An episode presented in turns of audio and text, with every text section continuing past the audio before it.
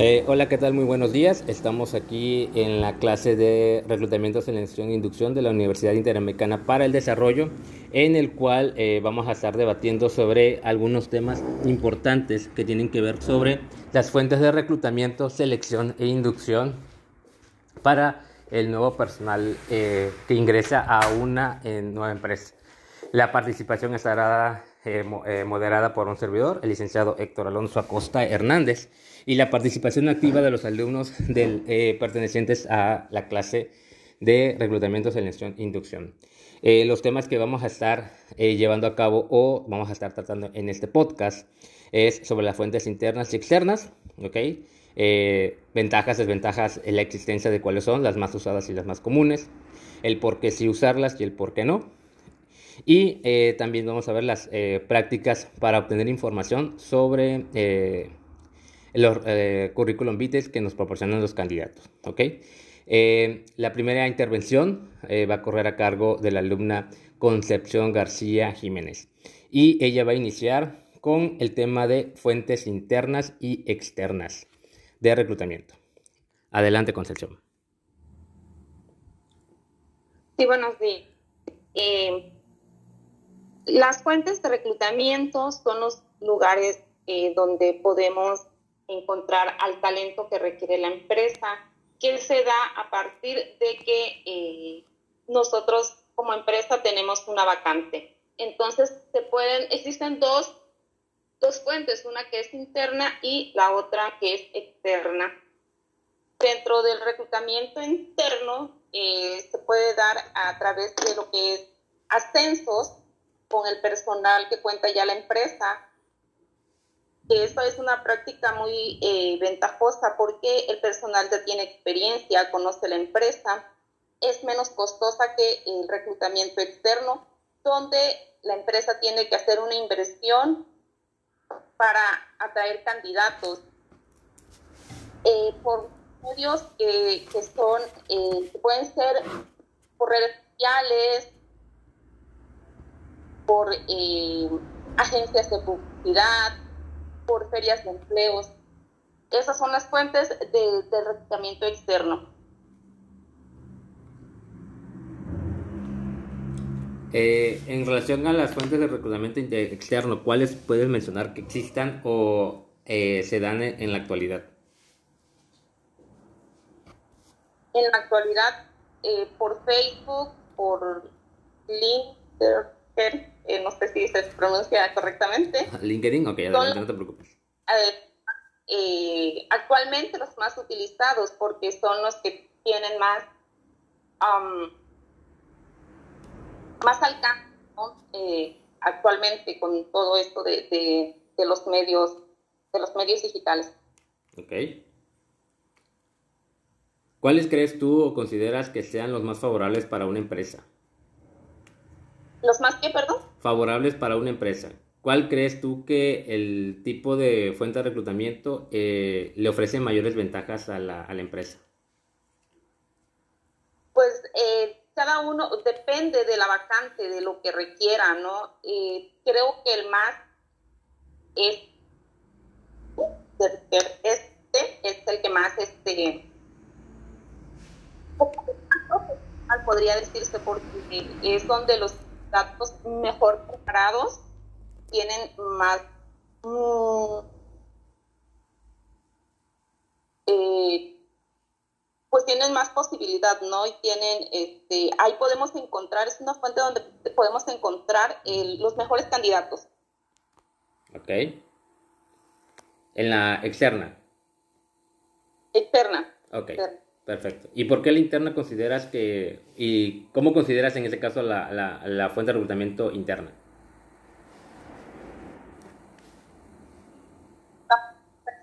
Y, es, y, es, y es barata porque ya no tenemos que hacer un, un desembolso, ¿no? Ya no tendría tanto costo el reclutamiento, pero si queremos eh, contar con nuevos talentos, inyectarle de repente a la empresa este nuevas, nuevas eh, ideas quizá.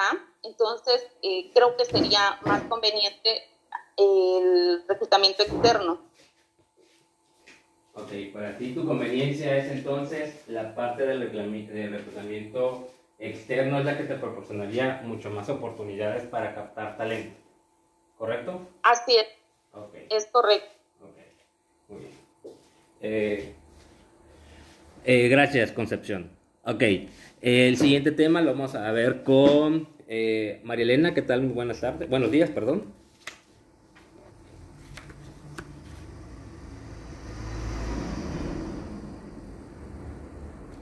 María Elena. Mande, profe. Eh, el siguiente tema que vamos a estar viendo que, eh, en este podcast es sobre las prácticas de para obtener información en el currículum. En el currículum. Exactamente, es correcto. A ver, eh, vamos a empezar por algo básico, sencillo. indícanos, para ti, ¿qué es un currículum vitae?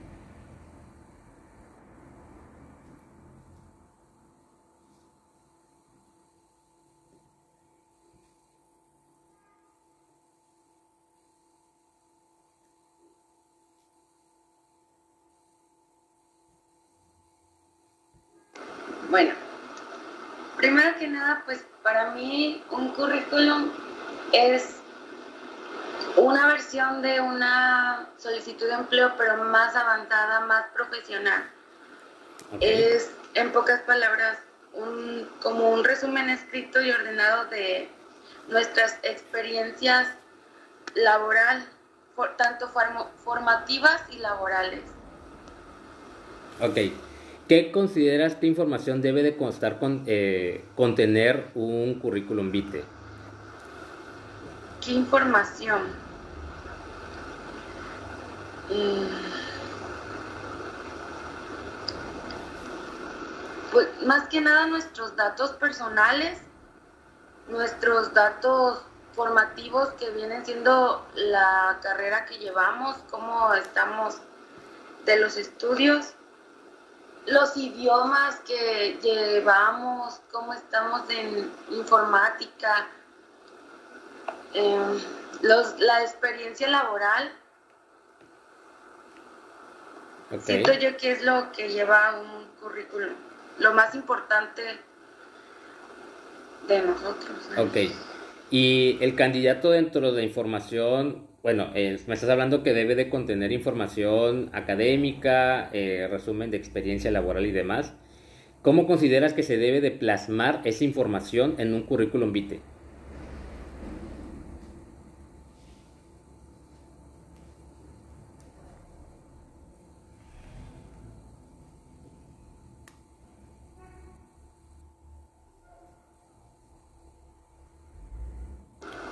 Ok, eh, ahí me está preguntando, porque no entendí, eh, cómo debería de ir. Así es.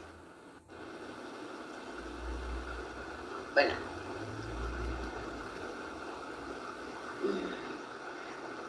Pues primero, o sea, formado primero son nuestros datos personales. Ok. ¿Qué tipo de datos personales consideras que se deben de incluir?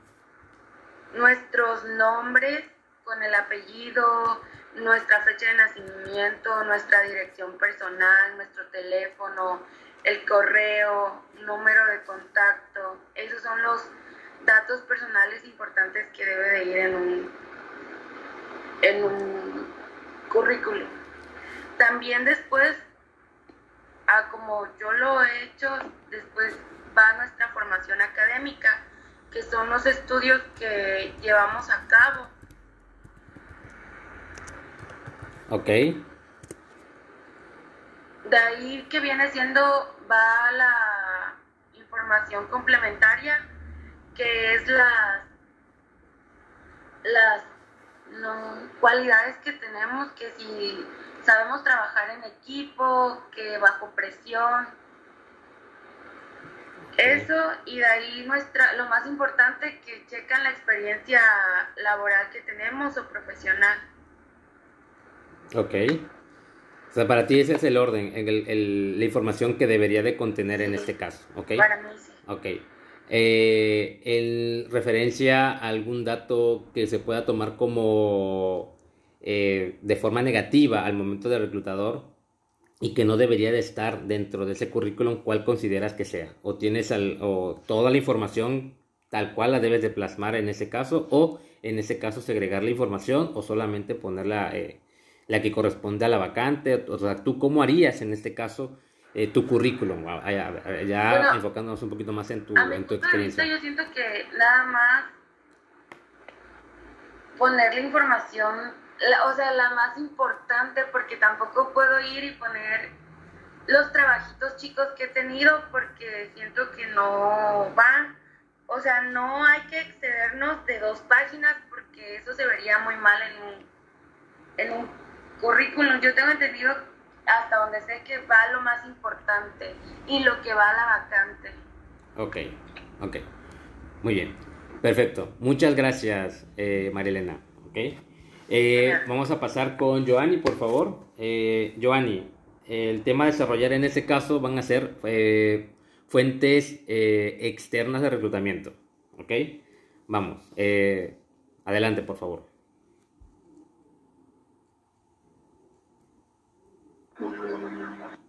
Buenos días. Buenos días. como ya lo habían mencionado mi, mi, compañera, creo que ella habló sobre las internas y externas brevemente. Como pues podemos ver, las externas son las que se, ¿cómo se puede decir? Se, se dan a las personas, por ejemplo, a través de páginas de empleo, redes sociales, portales de empleo, las ferias de empleo, como comentó nuestra compañera. Este, se les da la oportunidad a gente nueva para ingresar a la empresa. Eh, Sí, efectivamente estoy de acuerdo con lo que mencionó mi, mi compañera, que las fuentes internas a la empresa nos conviene más porque generan menos gastos que una fuente externa, ya que se gasta, en, por ejemplo, en, poner un ejemplo en la empresa, se gastan lo que son en laboratorios, en pruebas psicométricas, en pagar una, mensualidad para las, para las, ¿cómo se llama? Las páginas de empleo, para, que, para ofertar el trabajo, ¿no? De hecho, em, pues las empresas mayormente pues hacen primero una, un, reclutamiento interno para pasar después al, externo, ¿no? Entonces, eso es lo que yo considero. Ok. Eh, entonces, ¿tú no crees que tenga algún tipo de desventaja el, reclutamiento eh, interno? Eh, eh, tanto el, o sea, ¿consideras que tenga algún tipo de desventaja tanto el reclutamiento interno como el externo, aparte del costo? Desventaja el interno, creo que no. Bueno, ¿por qué? Porque ya el colaborador conoce a la empresa, conoce las políticas, conoce nuestro reglamento y ya está más relacionado eh, a, la, a la, ¿cómo se llama? A las funciones que hacemos. Ya conoce más el proceso de la empresa, que a lo mejor lo cambian de puesto, pero ya es más fácil capacitarlo a esa área, enfocado a, lo que va a elaborar, a lo que va a hacer, ejercer. En cambio, un, reclutamiento externo, bueno, al interno ya no se hace lo que es este laboratorio, ya no se, sí se le hace las pruebas psicométricas, claro que sí, eh, en relación al puesto que va a ejercer, porque se tiene que evaluar si es capaz para ese puesto, obviamente. En cuestión a las externas, pues sí, nos afecta monetariamente, luego haz de cuenta que se contrata a la persona y que no le gustó el trabajo y nada más tarda 15 días o hasta ni una semana, o corremos el riesgo de que después de hagamos todo el proceso no se presente a laborar y ya generó un gasto. En cambio, el interno ya está dentro de la nómina, ya genera, este, ya consideramos que tiene más entrega, más compromiso con la empresa, y, este, y es más, fácil evitar la pérdida monetaria de la empresa, de una persona externa que pues prácticamente al contratar a alguien nuevo, la empresa lo va a conocer y él va a conocer a la empresa. Entonces es como una relación, ¿no? Vamos a irnos adaptando una con otra empresa, colaborador. Y el colaborador interno ya está adaptado a la empresa. Okay. Esa es una de las ventajas y desventajas que tendría las dos fuentes. Ok. Eh, yo, eh, nuestra compañera Suni Velázquez quiere hacer una aportación. Adelante, Suni, ¿qué, quieres mencionar en este caso? Hola, muy buenos días. ¿Qué tal? Buenos días, sí, Voy a entro en desacuerdo con mi compañera Joanny sobre su inclinación a que no, no hay tal desventaja con el reclutamiento interno. Para mí sí hay desventaja. Leyendo y escuchando, principalmente escuché y, voy a citar este a Ana María Godínez. Entonces, este, yo me inclino con ella a que las fuentes internas y externas deben de tener un balance. Porque hablando de fuentes este, internas, pues ya sabemos que es el mismo personal que, que está tratando de llenar una vacante vacía que ha quedado. Y exactamente concuerdo con mis dos compañeras, Joan y Concepción. Sí es barato, o sea, sí reducimos gastos, pero este también está está limitando este, muchísimo a las empresas para contratar a, nuevo talento humano, como decía mi compañera Concepción. Y otro, otra desventaja que a mí de verdad me pareció relevante es que el personal piensa, puede llegar a pensar que por tener antigüedad en el trabajo tiene derecho a un ascenso. Tiene derecho a lo mejor a, a, una transferencia con un ascenso.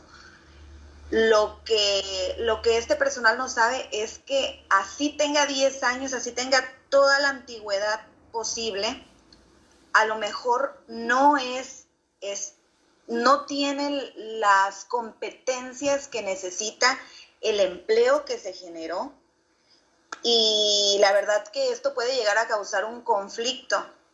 Este, estar rotando al personal interno de un lado a otro sí puede generar un conflicto, ya que cuando se sube de, de puesto a una persona, otra persona a lo mejor que tiene más tiempo, puede decir por qué a mí no.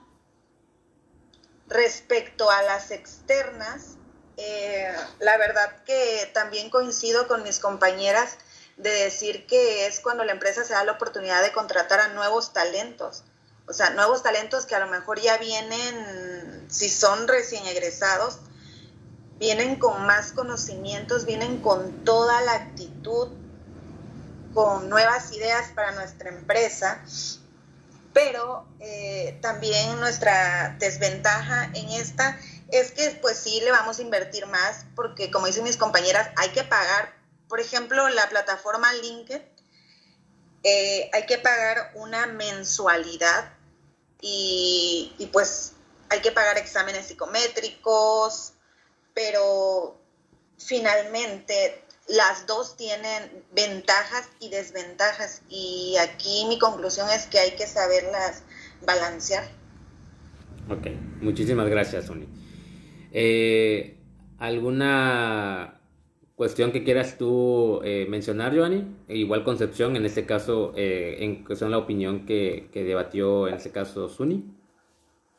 Sí, mire, ahorita escuchando a mi compañera, eh, de cierta forma sí, este, ambas tienen desventajas y una de las desventajas que también vi en lo de las fuentes internas sería que, ok, sí, estamos eh, ahorrándonos económicamente la contratación, pero si nos damos cuenta, al final entran las dos fuentes. ¿Por qué? Vamos a poner un ejemplo. A un ejecutivo lo quiero ascender, no sé, a jefe de almacén ok, internamente ya me ahorré una contratación como jefe de almacén, pero no veo, o sea, pero tengo que contratar gente externa para ejecutivo. Entonces, yo siento que van de la mano las dos fuentes al momento de contratar eh, en esa parte, ¿no? Y como dice Zuli, lo importante es que tenemos que ser inteligentes al manejar esas fuentes, ¿no? Tanto externa como interna. Porque al contratar internamente, sí, se queda una vacante libre, pero pues te lleva a usar la fuente externa, al fin de cuentas. Ok, perfecto, debido al movimiento. Ok, muchas gracias, eh, Joanny. Eh, Jorge, hola, ¿qué tal? Buenos días, Jorge, ¿cómo estás?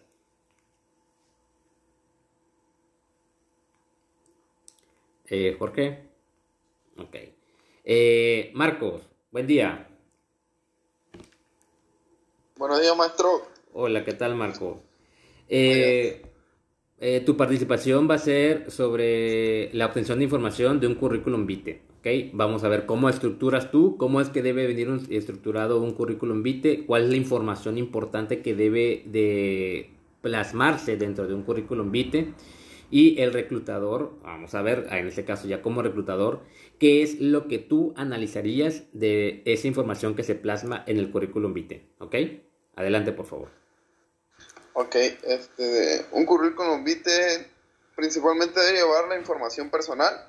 A lo que me refiero es este, de nombre, este, de números de contacto, este, de correos, ¿ok? Ok. Pasa a la parte del perfil de la persona, ¿ok? El perfil viene siendo todo lo que la persona posee, o sea, el conocimiento este, de qué aprendizajes ha obtenido, mm, qué puestos ha desempeñado, en qué, cuáles son sus motivaciones, qué, qué lo motiva. Este, de, ese es el perfil este, de, del, de la persona. ¿Ok? Y luego pasa la experiencia. O sea, la experiencia dentro de, no sé, de un trabajo que hayas tenido, o si tienes un trabajo, cuál es el, el que estás desempeñando, qué es lo que haces en ese trabajo, qué, qué habilidades, qué aptitudes desarrollas, o qué aptitudes ob obtienes, obtuviste. Ok, este, ¿qué más? Igual, importante para que un currículum vitae pues sea, sea, sea bueno, este, tiene que tener la formación, o sea, dónde aprendiste todo eso, en qué planteles estudiaste, dónde te formaste, este, no sé, en cierta universidad, si estudiaste un doctorado, este, de una maestría, una licenciatura. Todo eso, todo lo que tiene que ver con tu formación debe estar incluido en un currículum vitae. Igual junto con las aptitudes que posees. Un ejemplo pueden ser liderazgo, autocontrol, iniciativa, este, de, entre otras. O sea, solo son puros ejemplos. Ok. Si yo te preguntara, eh, ¿cómo sería para ti atractivo, cómo sería atractivo un currículum vitae? ¿Qué es lo que tú dirías que debería de contener en primera instancia? Ok, en primera instancia sería el perfil. Ok, tú te enfocarías en el perfil. Sí. ¿Por qué en el perfil? Viendo el perfil de la persona, yo pues, prácticamente me está contando, me está diciendo qué es él, o sea, cómo se desempeña él, este, de qué aptitudes tiene él. Es un resumen de todo este, de el currículum. O sea, las otras áreas es más detallado, okay. pero pues el perfil es como que la principal, es lo principal, porque pues ahí puedes ver en qué persona estás contratando. Ok.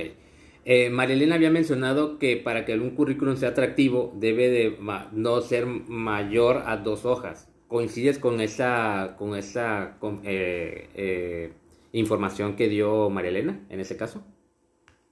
Mm, podría ser que entre más experiencia poseas, se puede, se puede ver más atractivo menos, menos hojas.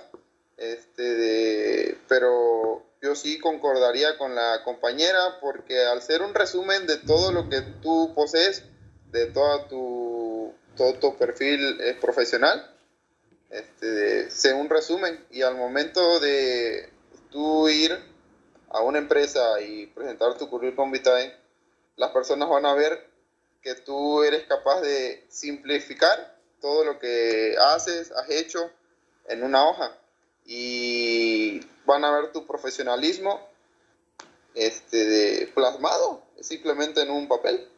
Ok. ¿Qué otras condicionantes consideras que indistintamente ya del perfil también intervienen en la obtención de esa información o que aportan o que también el reclutador se les hace interesantes al momento de, de, de estar revisando un currículum vitae?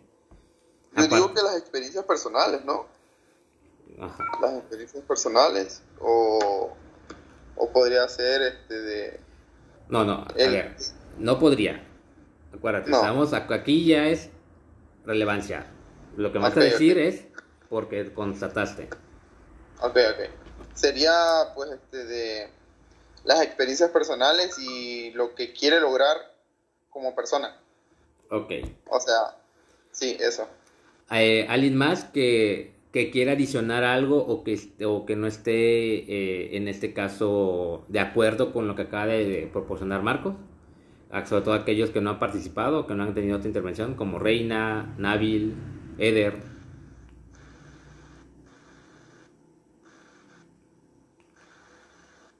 ¿Nadie?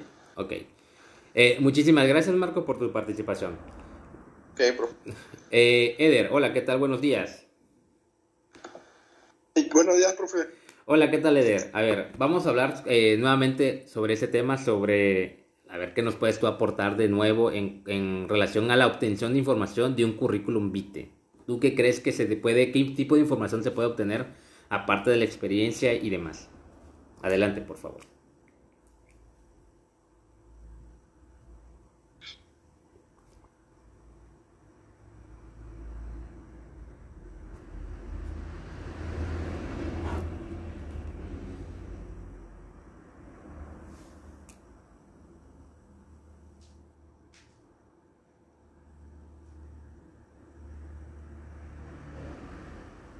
¿Algo que nos quieras compartir, Eder? Ah, disculpe, no me di cuenta que tenía el micrófono apagado. ok. Retomando nuevamente, a ver, este, ¿qué información crees que se debe de, plasmar en un currículum vitae que sea de vital importancia? ¿Y tú qué consideras que es la información que el reclutador busca propiamente dentro de ese currículum vitae? Pues como lo mencionó el compañero Marcos, que entre lo importante es ahora sí las, este, ¿cómo se llama? desarrollo académico, aparte igual las áreas laborales donde uno ha estado.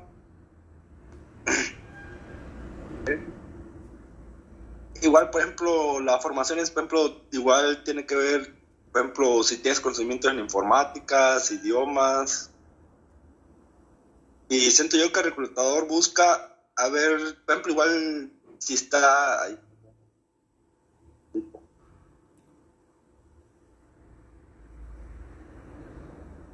está capacitado para esa área. Ok.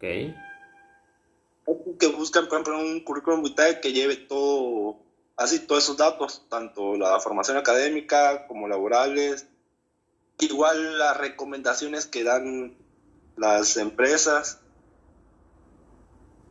Ok. O sea, ¿tú crees, consideras prudente o que dentro del currículum vitae también vengan las referencias o las recomendaciones que ofrecen otras empresas? Sí, creo que es de suma importancia. Ok.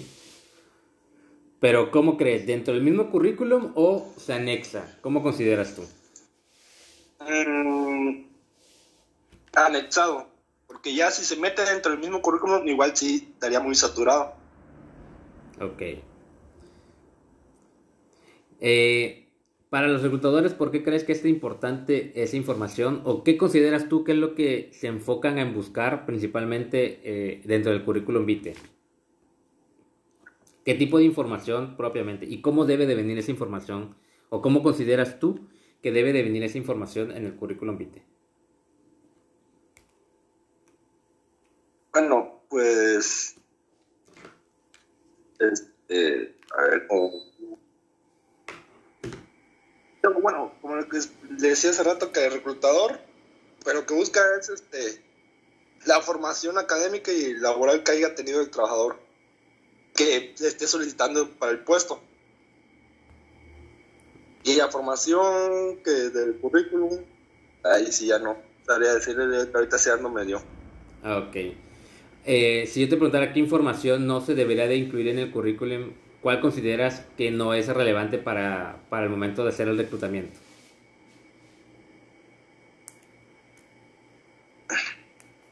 Pues yo diría que todos, así todos los datos son necesarios. Todos, tú consideras que todos. Creo que igual entre, entre el currículum va si es si la persona es soltera, casada o divorciada. Porque, por ejemplo, si el trabajo es para en otra ciudad, ahí ven si tiene la posibilidad de viajar o no. Ok. Pues eso un poquito más de datos personales. Ok. Muchas gracias, Eder. Eh, Jorge, hola, ¿qué tal? Buenos días, Jorge. ¿Cómo te encuentras? Hola, buenos días, maestro. Bien, bien. Eh, ¿Tuviste la oportunidad de investigar sobre los temas que estamos viendo?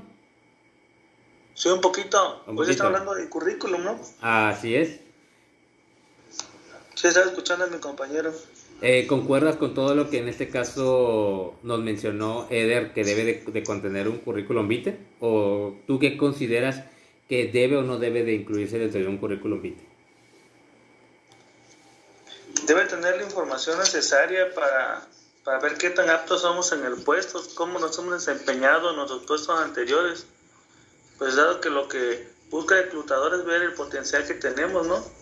Y si somos aptos para tenemos las competencias que necesitan para el puesto que requieren ellos. Acabas de mencionar algo eh, limitante dentro del currículum vitae, que es la información necesaria. ¿Tú cuál crees que sea esa información que debe, a la cual debe de apegarse el currículum vitae? Pues más que nada ver este específico nuestras capacidades, ¿no? ¿Qué, ¿Qué, cursos tenemos? ¿Qué, ¿Cuánto hemos durado en los puestos? ¿Por qué? ¿Por qué crees tú que la duración en los puestos es importante y por qué se debe de incluir dentro de los currículum vitae?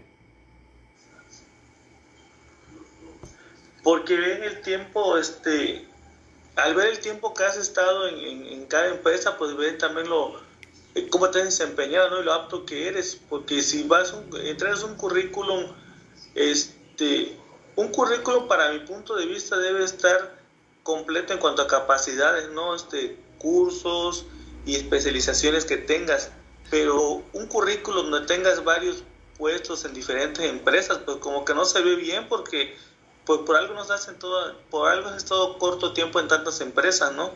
Podría estar muy capacitado, o quizás no estés muy capacitado, tengas pocos cursos o pocas cursos que te respalden, pero tienes un montón de empresas en las que has trabajado, ¿no?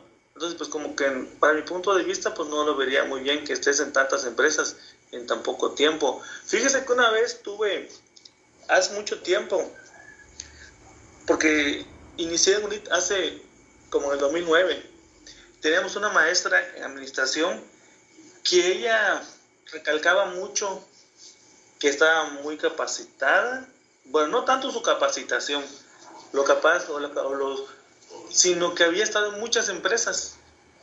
Y, a mí lo que me llamó la atención que era que era por muy poco tiempo. Ella decía que había sido, estaba, había estado en capacitación en tal empresa, y luego a tal empresa. Nos contó que había estado como en dos años, como bajita la mano, como unas nueve empresas, en dos años. Y según ella en puestos importantes, que era reclutamiento, estaba, había estado en contabilidad, Ok, y pues, aterriza la idea. punto de vista no lo veía muy así.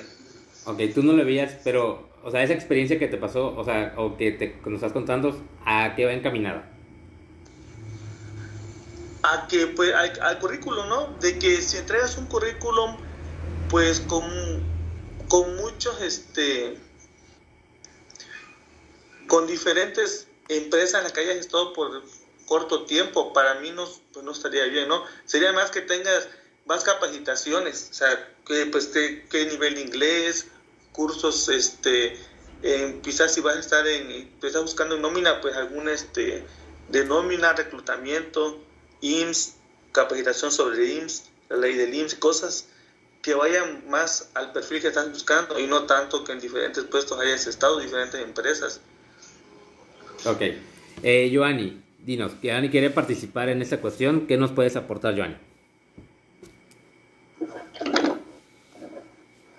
Sí, bueno, en base a mi experiencia como reclutadora, este, lo que menciona Marco sobre de que poner que has estado en diferentes trabajos por poco tiempo, sí afecta.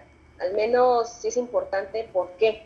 Porque ahí podemos ver la inestabilidad que él tiene, que él tiene al momento, y pues e, es inestable y a lo mejor por situaciones, así que su forma de trabajar no se mantiene dentro de las empresas. Yo considero que, que sí es importante, o sea, nosotros como, como, como empleados, mantenernos en un puesto. ¿Por qué? Porque eso habla muy bien de nosotros. Obviamente cuando estamos buscando trabajo pues vamos cambiando y todo, pero eso sí habla muy, al menos yo sí me fijo, al momento de reclutar yo me fijo cuánto tiempo tardó en un puesto, por qué nada más tardó tres meses, por qué nada más tardó un mes, y es donde digamos de que digo, no, no buscamos una persona inestable, buscamos una persona estable, responsable. A través de un currículo y a través de una solicitud podemos ver muchísimas cosas, que es lo que te lleva hacer el, el ¿cómo se llama? El filtro de decir, este currículum sí, este currículum no, y sí afecta. La verdad sí afecta bastante. Eh, cuestión de poner un montón de, de, empleos que has estado, no sé, dos, tres, cuatro meses, ¿no? ¿Por qué? Porque mayormente nos vamos a personas que, ok, trabajó en cuatro lugares, pero estuvo más de dos, tres años. O sea, a lo mejor, y, y, también eso va mucho a la parte donde dicen que por qué fue la separación de esa empresa. Algunos dicen, no, que por superación personal, no, que porque mi escuela, o porque para ganar mejor salario. entonces, también esa parte es muy importante, este, ¿cómo se llama? Ser lo más sincero que podamos en un currículum, sí, pero pues igual eh, nosotros, el momento que vamos a buscar trabajo, que queremos la mentalidad de ir a grandes empresas, debemos empezar a formarnos un buen currículum desde nuestro primer trabajo, ¿no? Aún sea, no sé, eh, eh, vendiendo una tiendita o algo, debemos ser como que constantes en ese trabajo, ir aprendiendo y todo para llegar al objetivo de, de llegar a trabajar en una gran empresa, en un gran puesto, ¿no? Este, Sí es aceptable que cambien de puesto, claro que por supuesto que sí, pero pues sí, sí, sí es importante. Al igual también las referencias es muy, muy importante porque yo me he topado que me ponen como referencia, no sé, la, la ferretería Don Juan y ponen un número falso, uno, un, este, una persona falsa y es ahí desde el primer número que no me contestan y que no existe y yo empiezo a investigar y, y no, ya no contrata a esa persona. También es muy importante poner en el currículum, ver, estudiar qué puesto quieres tú solicitar. Por ejemplo, si quieres ser secretaria bilingüe, un ejemplo, ve si dentro de tus capacidades encuentra eso y qué eres capaz de aprender, porque no vas a llegar a un 100% con ese, ese perfil, ¿no? Pero sí es muy importante reestructurar tu currículum en base a lo que te están pidiendo. Porque, por ejemplo, en mi caso, si yo estoy contratando eh, ejecutiva, solo voy a ver si tiene la edad, la colegiatura y la experiencia en base a ese puesto. Por eso yo, al menos, para, para postularnos a un puesto, considero que debemos de estudiar el puesto que queremos, este, ¿cómo se llama? Tener, más que nada, para, para reestructurar nuestro currículo en base a eso. Ok, muy bien. Ok. Eh, Concepción, ¿qué nos quieres aportar?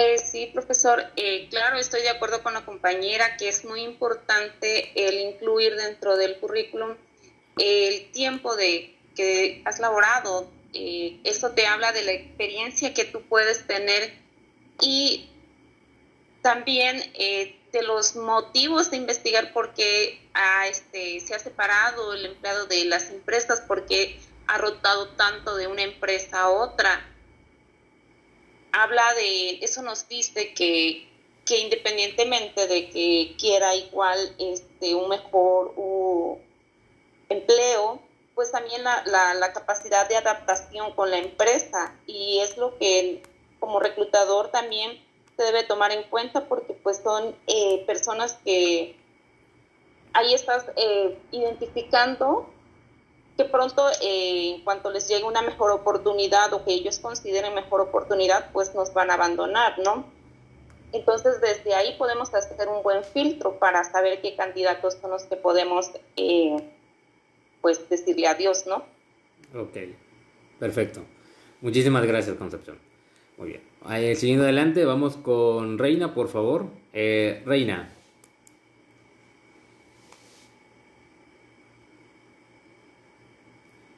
Eh, ¿Siempre sí vas a poder participar, Reina? ¿O se te va a dificultar eh, hacer algún tipo de intervención?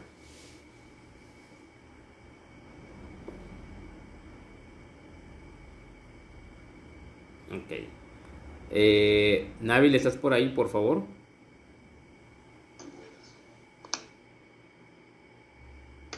Maestro. Eh, dime, Jorge, adelante. Maestro, una pregunta. Dígame. En cuanto a esto, es que, ¿qué es más importante cuando estás viendo el currículum? Ver un currículum de una persona que ha permanecido más tiempo en los puestos, pero tiene pocos, poca capacidad, pocos, poca capacitación que se ha tomado.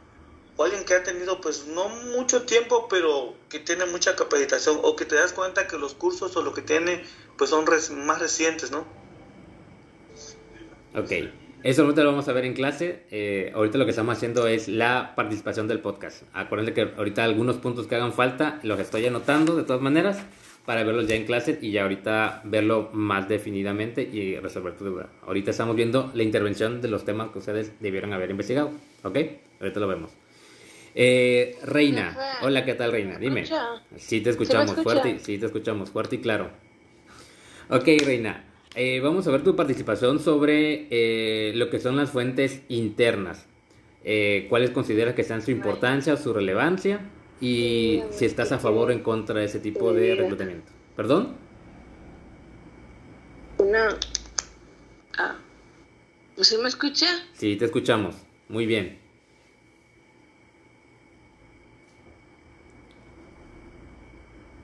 ¿Tú nos escuchas a nosotros, Reina? No, no se escucha. ¿Y cómo me respondiste? Porque ahorita sí escuché, pero no sé, es que como se traba. Ok, lo que yo te estaba preguntando, o la intervención que vas a hacer ahorita, es sobre las fuentes internas de reclutamiento, ¿ok?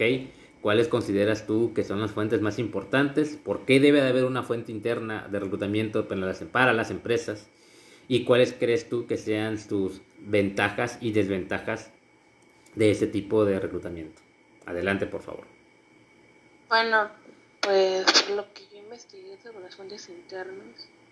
Las fuentes internas ya es cuando, por ejemplo, con lo que dijeron mis compañeras, ya tienen el personal adentro.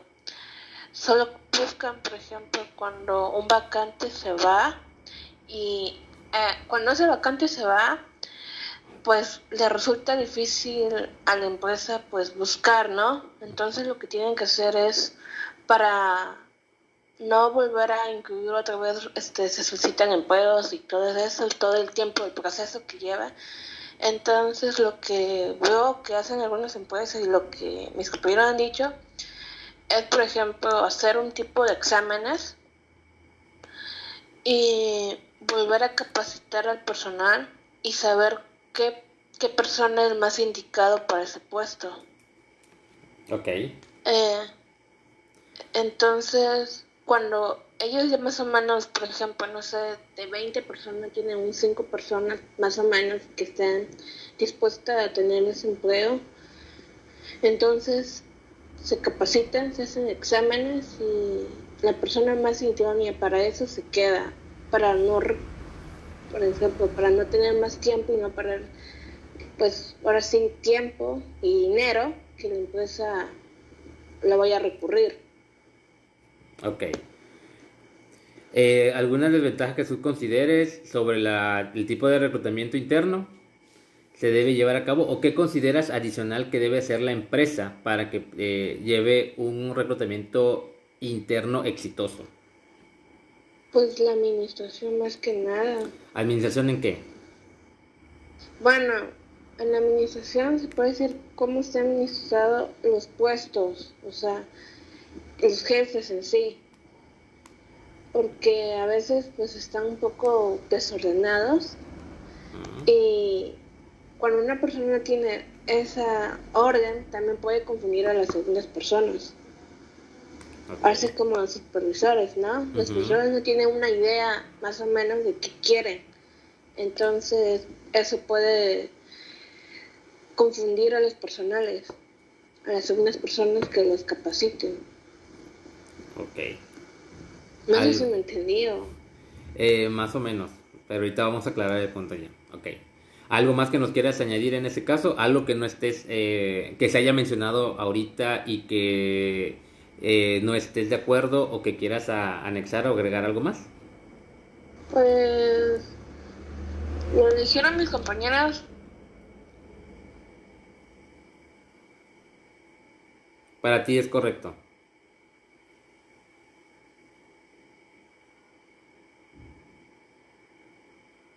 Ya te dejamos de escuchar.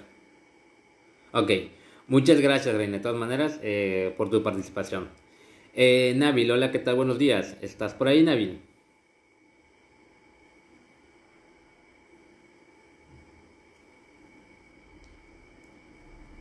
Ok.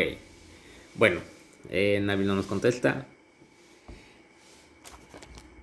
Eh, hasta este momento son las participaciones que tenemos de nuestros alumnos eh, de la materia de reclutamiento, selección e inducción, eh, principalmente hablando sobre lo que son las fuentes de reclutamiento externo y, e interno y sus puntos de vista sobre los, la obtención de información en el currículum vitae y lo que debe de contener dentro del currículum vitae.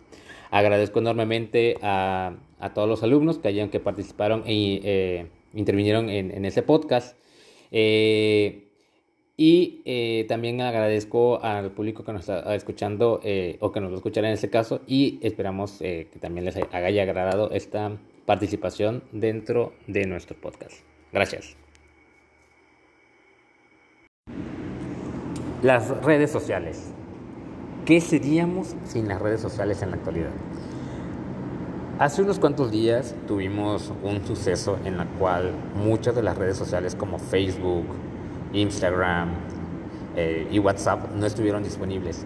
Y realmente se volvió un caos eh, el quererse comunicar o el querer estar en contacto con otros amigos, familiares y demás, o los más cercanos. ¿ok? Eso ha sido una, una, revolución muy importante, lo que se ha dado dentro de lo que es las redes sociales y eh, en cuestión del manejo y la forma en la que la interacción de las personas se ha visto modificada o cambiada.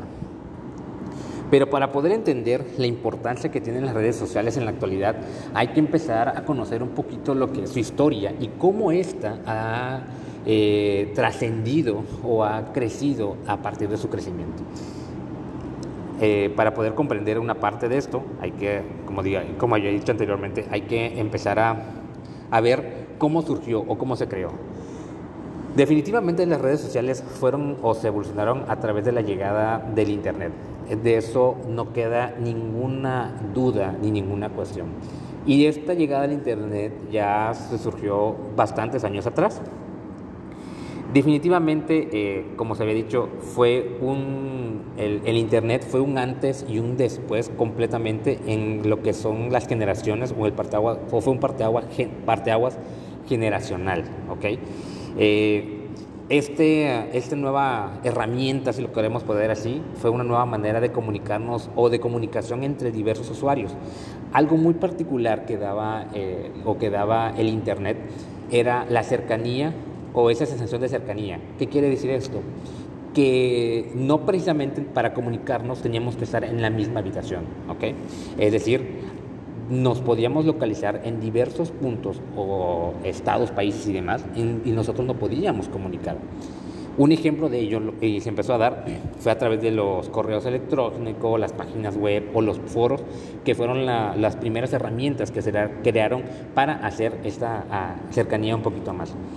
Definitivamente la interacción entre personas eh, empezó a ganar eh, un, eh, un, poquito más de fuerza, y más a, generando un poquito más, más apoyo y esto logró inclusive hacer eh, que el gran parte de esa amplitud cultural se viera un poquito más cercana. E inclusive eh, cuestiones como el idioma ya no eran vistas como una barrera principalmente. Ahora, eh, definitivamente las redes sociales aprovecharon o se crearon o se propició un escenario perfecto para que éstas eh, pudieran eh, aparecer. Y este éxito radica fundamentalmente en que a los usuarios se les ofrece una forma de comunicación con otros de forma inmediata, en la cual se generan pequeños espacios, espacios virtuales, en las cuales, eh, sin importar en qué parte del planeta uno se encuentre, te puedes comunicar.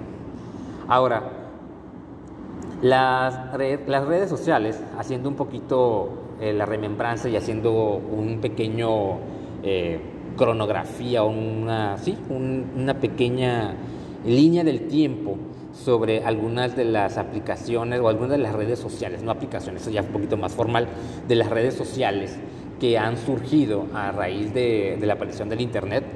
Eh, se, van a ir, se van detallando y más adelante vamos a ir platicando a cada una a qué se refería o qué es lo que hacía primordialmente cada una de ellas. La primera red social que se tiene eh, historia, que tiene conocimiento de que fue generada por esta cuestión fue Six Degrees. Posteriormente eh, fue Messenger. Ahorita vamos a hablar un poquito más de Messenger y, o Six Degrees en este caso. También se creó lo que fue Fotolog o Friendster en algunos espacios. También durante esa temporada, entre el 2002 y 1999, al menos aquí en Latinoamérica o en México, eh, estaba muy, muy de moda lo que era el Latin Chat. Okay. Algunos lo debieron haber conocido en esa cuestión. Posteriormente, para los años 2003, se creó MySpace, aparece LinkedIn, okay, que es otra red especializada en otras cuestiones, principalmente empresariales o profesionales. Finalmente, para 2004, eh, aparecen eh, importantes también redes sociales como Facebook, que esa fue una de las eh, redes sociales propiamente que creó un parteaguas en lo que era precisamente la red social como la conocemos y que ha sido una de las principales impulsoras y generadoras eh, de contenidos y demás que podemos tener. Bueno, no de que se genera, pero de que los usuarios lo utilizan como una bandera. Eh, tenemos a Flickr, Vimeo, posteriormente en el 2015, eh, en el, perdón, 2005, aparece lo que es YouTube, ¿ok? La red social de videos más importante que pudiera haberse eh, eh, existir. 2006 eh, tenemos la creación de Spotify, ¿ok? En la cual se interactúa pero a través de música y demás. Tenemos Twitter o con los pequeños tweets, que son pequeños mensajitos, en este caso de hasta 140 caracteres, que nos servían para dar pequeños flashazos de alguna información. Tumblr, en la cual se manejaban imágenes, ¿ok? En la cual nosotros podíamos difundir fotografía y demás, especializada precisamente para este campo. Posteriormente nos aparece en el 2009 la mensajería instantánea por excelencia, actualmente lo que es WhatsApp, ¿ok? Eh, para, para el año 2010 aparecen dos igual, eh, dos redes sociales eh, muy conocidas, principalmente una que es Pinterest, o, perdón, Pinterest, pero la más conocida es Instagram. Pinterest que estaba eh, eh, igual enfocada a fotógrafos, en este caso, que era para personas que desarrollaban este tipo de material, al igual que Instagram, en la cual principalmente el, la forma de comunicación y demás era a través de fotografías en este caso. Para el 2011 tenemos Google Plus, el gran fracaso de, de Google, que no logró funcionar, era, se esperaba mucho de esta red y desafortunadamente no tuvo el éxito necesario ni requerido, a pesar del gran conglomerado que traía. Eh, tenemos Snapchat también, que se creó durante este año 2011.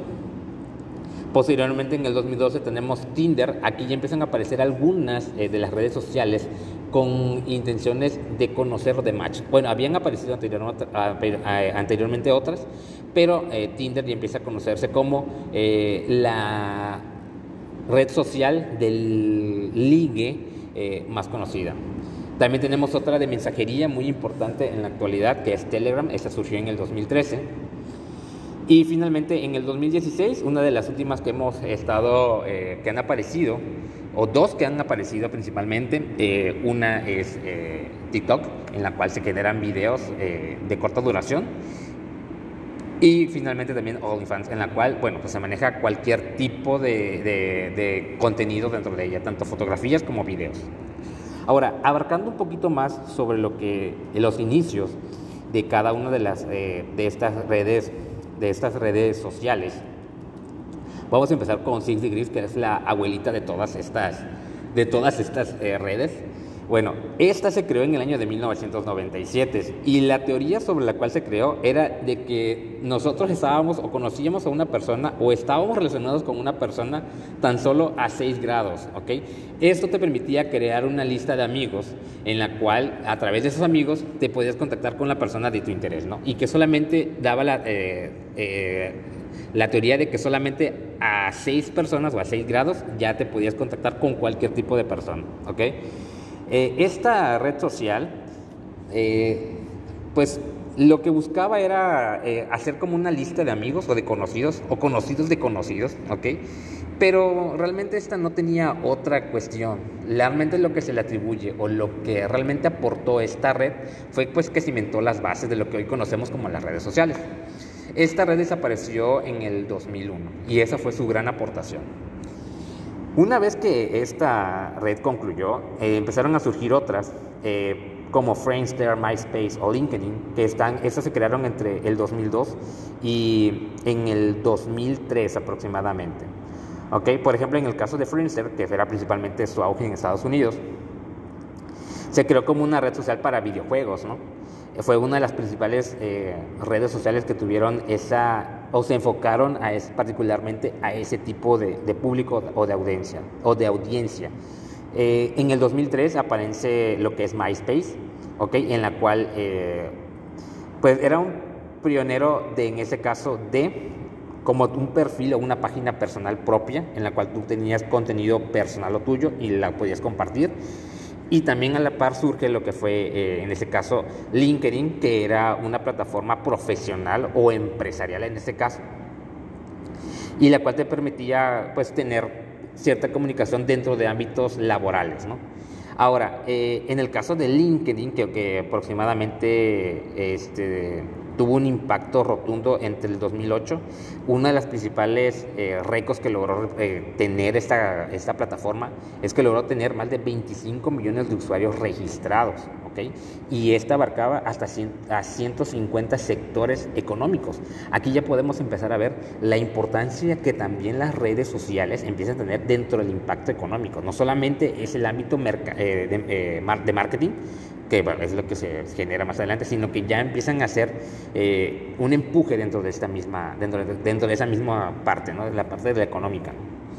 Y finalmente, pues eh, oh, eh, actualmente el LinkedIn, por ejemplo, tomando como referencia, ya tiene aproximadamente de 600 millones de usuarios registrados, que ya es un gran número que, que sí es considerable. Eh, finalmente llegamos a lo que es la red de Facebook, la madre de casi todas las redes eh, sociales que pudieran existir. Eh, esta surge en el 2004. esta red fue creada por un joven universitario que muchos conocemos, que, que, estudió en la Universidad de Harvard, ¿okay? que era Facebook. ¿no? De, esta, de, esta, de la creación de esta red ya, ya se ha generado, inclusive se ha creado una película que este, que podemos eh, eh, conocer eh, y que se ha divulgado hace algunos años. Pero en esta, pues Mark Zuckerberg, que era principalmente el estudiante, que se enfoca principalmente en Mark Zuckerberg, que fue quien creó, generó esta, esta red social, ¿no? Bueno, la historia de Facebook, como la conocemos actualmente, no es la que se creó. Principalmente Facebook se creó con el nombre de FaceMash, ¿ok? En el cual, bueno, pues lo que buscaba era conectar principalmente a los estudiantes de Harvard entre ellos.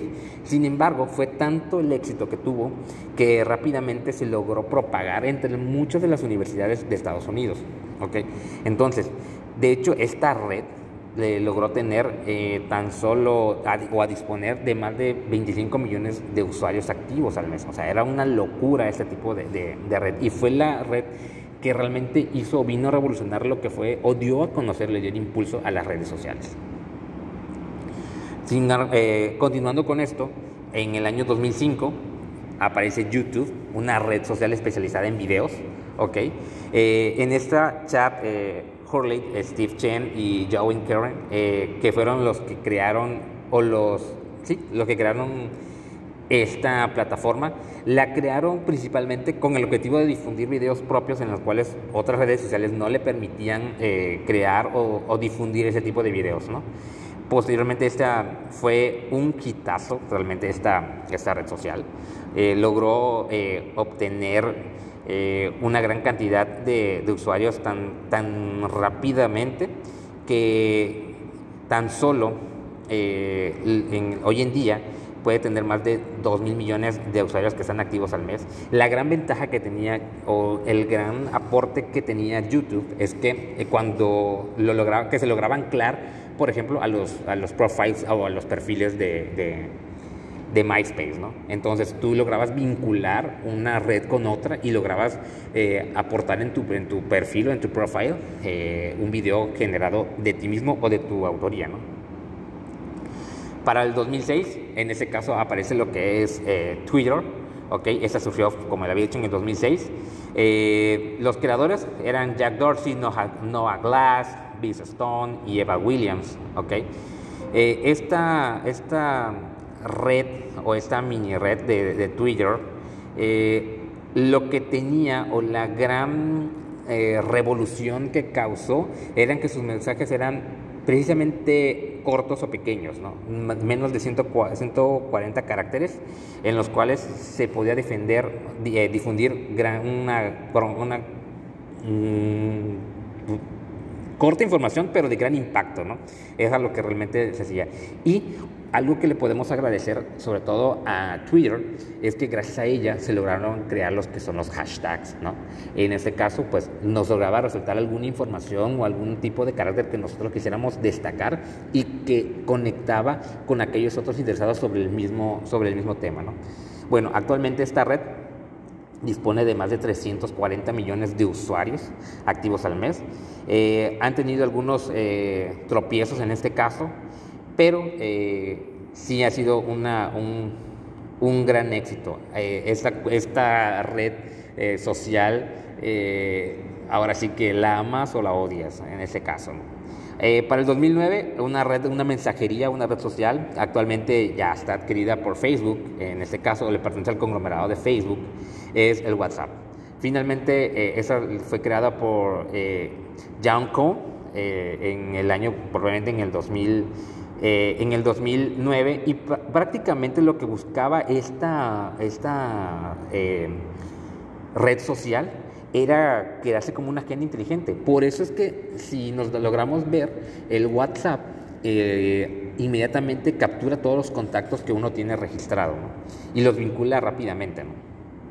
De ahí también es para ver su nombre, para saber qué estaba haciendo y si en ese caso se podía mantener un contacto con ese tipo, con la persona que lo estaba utilizando.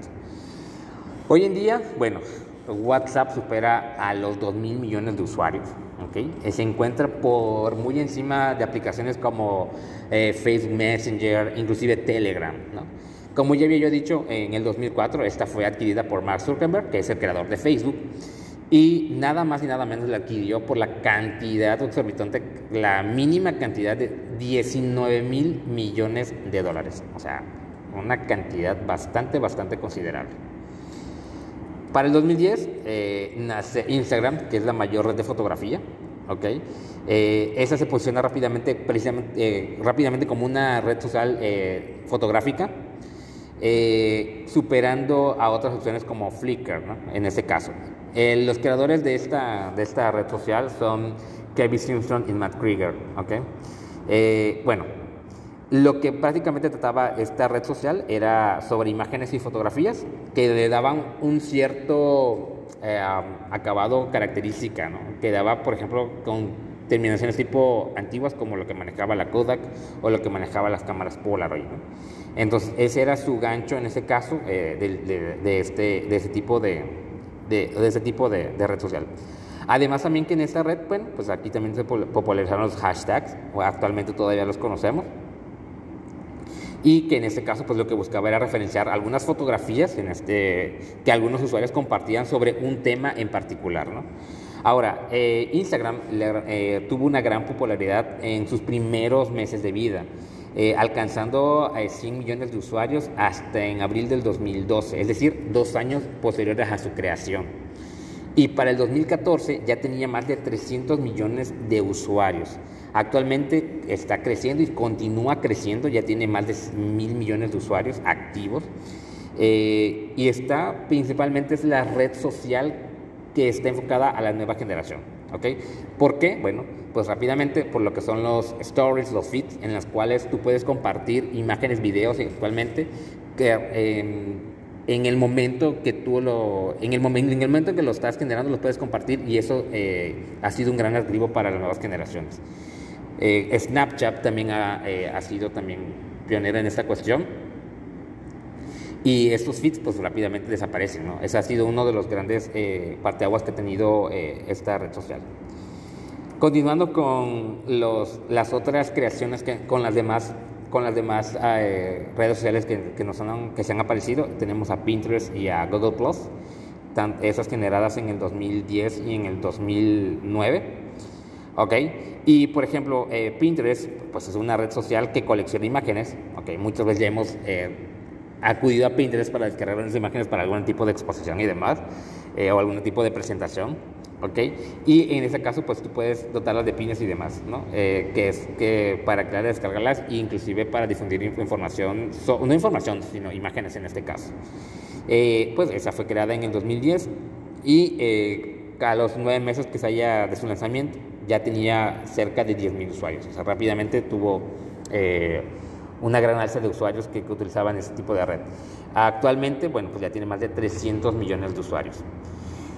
Por su parte, lo que fue Google Plus, la verdad es que fue un intento fallido eh, del gigante online, en este caso de Google, ¿ok? Eh, esta surgió eh, en el 2011. Fue una red social que llegó a alcanzar cerca de 10 millones de usuarios tan solo en dos semanas después de su lanzamiento. Pero tras tres semanas de funcionamiento ya, ya rondaba los 20 millones. Esa tuvo una, esa tuvo una red social que hizo grandes esfuerzos eh, porque en su momento pues lo que buscaba era o estaba desafiando compitiendo directamente con redes que eran un hitazo como Facebook, LinkedIn, MySpace, Vimeo o Tumblr, pero pues esta no logró soportar la competencia de estas, de estas redes y en este año, en, en el año 2020-2021, en abril de este año, pues esta red ya desapareció y actualmente ya no la podemos encontrar.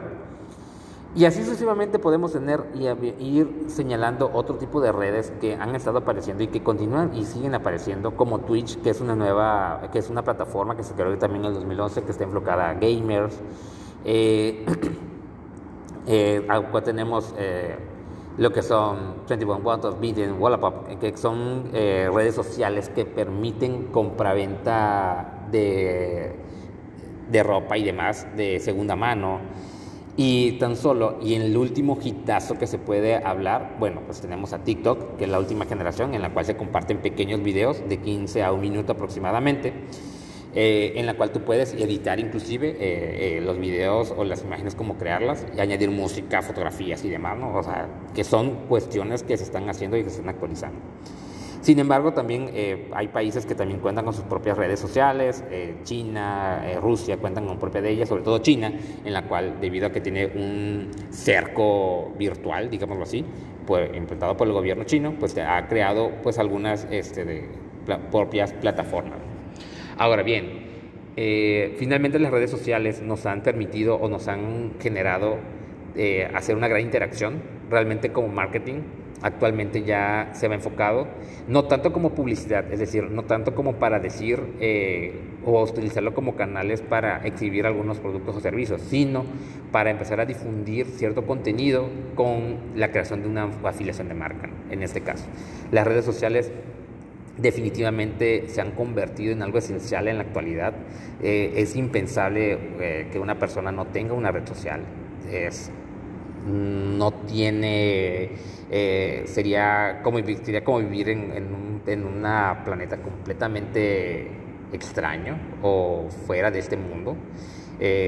Prácticamente todos tenemos, un, todos tenemos una red social, todos tenemos un Facebook o tenemos un Instagram o tenemos, eh, no sé, un Telegram en, este caso, que son grandes herramientas que pues nos ayudan a contactarnos.